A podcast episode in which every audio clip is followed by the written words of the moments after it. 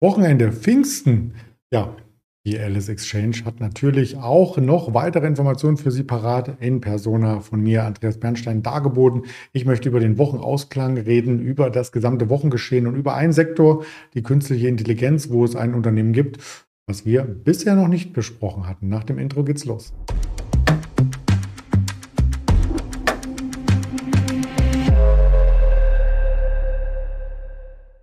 Das Ganze hier als Marktblick dargestellt am Samstag, den 27. Mai.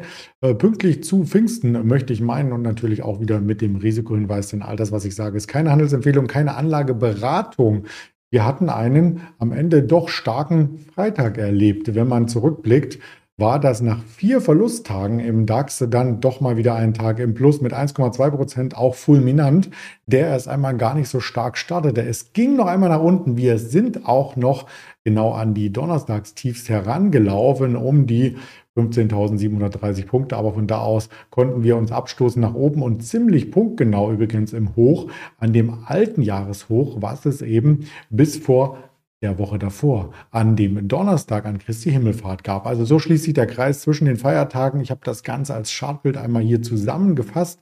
Da sieht man nämlich sehr deutlich nicht nur, dass der Hochpunkt in etwa auf der Abrisskante, wo es auch das Gap, also die Kostlücke gab aus der vergangenen Woche fußt, sondern wie dynamisch es vom Jahreshoch und vom Allzeithoch vielmehr zurückkam. Denn wie ich schon sagte, die ersten vier Handelstage waren ja Minus, also Rücklauf vom Allzeithoch rund 600 Punkte und mit dem Rücklauf von unten nach oben von den Wochentiefs der Entfernung haben wir jetzt im Mai plus minus null. So kann man das zusammenfassen. Von der Performance her, damit äh, schwächt sich ein bisschen das Momentum ab, was wir gesehen haben in diesem Jahr, aber trotzdem, der DAX ist noch sehr solide im Plus. Vergleicht man das international, ist der DAX eher im letzten Drittel anzuordnen. Totales Schlusslicht. Der Hang Seng einige Werte aus dem asiatischen Raum, die auch zum Beispiel eine Nasdaq notieren, wie eine JD.com, eine Alibaba, sind unter Druck geraten. Die Pinduoduo, die war noch ein bisschen stärker, aber das war vielleicht auch ein Einzelfall. Ansonsten ganz oben mit dabei wieder der Nasdaq, wieder muss man sagen, in der Vorwoche war ja auch schon einer der schwächeren Indizes und der DAX sogar im Minus auf Wochensicht und damit eben die Mai-Gewinne weg. Wenn man das noch einmal für den letzten Handelstag zusammenfasst, ist von der Marktbreite her ähm, durchaus mehr Minus gewesen im DAX als Plus von den Zeichen her und auch beim S&P 500 sowie auch beim Dow Jones und an der Nasdaq mehr negative Aktien als positive. Also die Marktbreite stimmt nicht, auch wenn die US-Indizes im Plus waren. Woran liegt das? Das liegt unter anderem daran, dass die Schwergewichte hier stark äh, zulegten, wieder stark zulegten. Nvidia war ja ein Beispiel am Donnerstag, die den Gesamtmarkt nach oben katapultierten. Und das waren auch wieder die Werte, die am Freitag besonders gefragt waren an der LSX. Also wir hatten eine Tesla ganz vorn dabei, über 5%, Amazon 4,5%, die Nvidia nochmal ein Aufschlag auf 3,14 Prozent.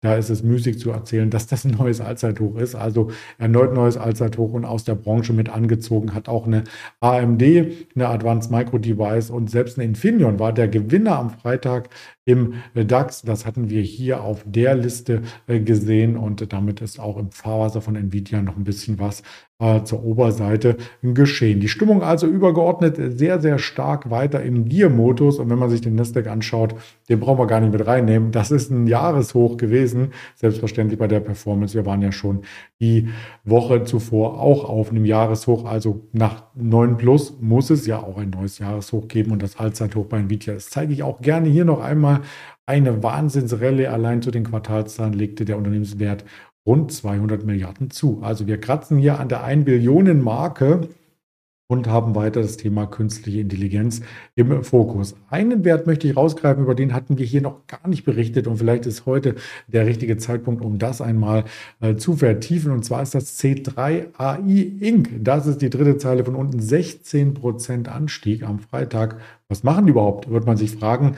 This is Enterprise AI. AI heißt Artificial Intelligence, also künstliche Intelligenz. Das ist ein Softwareunternehmen, was in dem Bereich tätig ist. Software as a Service wird angeboten als Anwendung und damit können in Unternehmen künstliche Intelligenz Anwendungen platziert werden. Da gibt es zwei Methoden, die C3AI End-to-End Plattform as a Service Suite. Ähm, da können Kunden KI-Anwendungen ähm, für das Unternehmen selber entwerfen, entwickeln, bereitstellen und dann auch betreiben. Und da hilft eben die Firma mit dabei und letzten Endes ist das zweite Produkt oder die zweite Strang des Unternehmens, dass es schon schlüsselfertige und auch branchenübergreifende KI-Anwendungen gibt, die sofort installiert und betrieben werden können. Und äh, da gibt es eben vertikale Marktsegmente, ähm, die hier mit von der künstlichen Intelligenz profitieren können, zum Beispiel aus dem Öl-, Gassektor, Versorgeunternehmen, Fertigung, Finanzdienstleistungen, aber auch äh, Verteidigung, Nachrichtendienste, Gesundheitswesen und ähm, die Telekommunikation. Also überall da, wo man quasi Prozesse verbessern kann. Einige Anwendungen oder auch einige Beispiele kann ich mit nennen. Shell zum Beispiel, die US Air Force ähm, ähm, oder auch äh, das Wen habe ich hier noch mit? Auf der Liste Philips habe ich mit rausgesucht und äh, Johnson Controls. Ja, also es gibt einige große Unternehmen, die das bereits nutzen. Das ist ein global wachsender Markt, das brauche ich nicht nochmal extra dazu sagen. Die Umsätze sollen auch in den nächsten Jahren weiter anziehen, aber die Gewinne fehlen. Also das Unternehmen ist äh, deflationär, also es hat äh, tatsächlich hier negative Betriebsergebnisse, das soll auch in den nächsten Jahren so bleiben. Insofern so ein Kursanstieg am Freitag um 16 Prozent muss man immer äh, vor dem Hintergrund der Bilanz sich anschauen. Und da ist tatsächlich der Umsatz noch im sehr, sehr niedrigen Bereich. Also da geht es noch nicht mal in die Milliarden rein. Und äh, tatsächlich das Nettoergebnis, bis das mal positiv wird, das ist auf der Zeitskala nicht abzusehen. Es könnte aber auch ein Unternehmen sein, was gekauft wird letzten Endes. Ähm, es hat auch schon sehr prominente Anteilseigner, die sich von Anfang an mit beteiligen möchten an diesem Boom scheinbar. Die Vanguard Group zum Beispiel über 8% der Aktien sind bei diesem großen Vermögensverwalter. Wir haben auch den Thomas Siebel, den Gründer mit dabei, Allianz Global Investors. Da sieht man hier BlackRock, auch Goldman Sachs ist mit an Bord. Und ähm, das ist auf alle Fälle ein Punkt, wo man sagen könnte, hm, wenn die schon überzeugt sind von der Firma, dann schauen wir uns die mal genauer an. Vom Kursverlauf her Uh, na klar, wenn einmal ein Sektor gehypt ist und ein relativ marktenger Wert hier auch mit äh, an der ersten Reihe positioniert ist, dann steigt er auch ohne Ende, muss man fast schon sagen, fast 200 Prozent. Also das stellt sogar eine Nvidia in diesem Jahr in Schatten, ist auf alle Fälle viel, viel stärker als eine Microsoft oder eine äh, The Trade Test oder Palantir, die wir hier auch schon mit Kursaufschlägen, Kursverdopplungen gesehen haben. Den Chart vom Freitag sehr, sehr beeindruckend. Wie gesagt, 16 Prozent allein am Freitag und Trotzdem ist der Wert volatil, hat sich dann auch mal zwischenzeitlich in diesem Jahr schon mal halbiert gehabt, um sich gerade wieder zu verdoppeln. Also vielleicht an den Jahreshochs mal schauen, ob man da ähm, vielleicht noch eine Korrektur sieht oder ob die Aktie gleich weiter durchschießt. Ich wollte sie auf jeden Fall hier mal vorstellen, damit wir auch noch solche Werte hier mit im Produktportfolio bei der Berichterstattung mit abgebildet haben. Ein Hinweis für Montag. Es ist Pfingsten, Pfingstsonntag. Keine Sorge, da gibt es nicht irgendeine Störung durch Videos oder andere Postings. Also da soll jeder selber natürlich das Familienleben genießen. Aber am Montag geht es weiter, auch hier mit der Berichterstattung. Selbstverständlich, es ist zwar ein Feiertag in ganz vielen Ländern, wie ich hier aufzeige, aber die Börse hat geöffnet. Äh, Frankfurt hat geöffnet, Xetra Regionalbörsen, die LS Exchange hat geöffnet zum Handel. Wir laden Sie ein, auch dann zu handeln. Trotz Pfingstmontag und in den USA gibt es Future-Handel bis 19 Uhr unserer Zeit. Da haben die Präsenzbörsen, also die klassische Wall Street, geschlossen. Aber über den Future kann da natürlich auch gehandelt werden. Deswegen äh, kommen die richtigen großen Wirtschaftsdaten erst am Dienstag über die Ticker, ähm, nämlich Stimmung Dienstleistungssektor, Verbrauchervertrauen EU und dann am Nachmittag Immobilienpreisindex S&P Case Stiller und Verbrauchervertrauen Conference Board Quartalszahlen auch erst ab Dienstag. Dann aber gleich mit einer Judith Packard.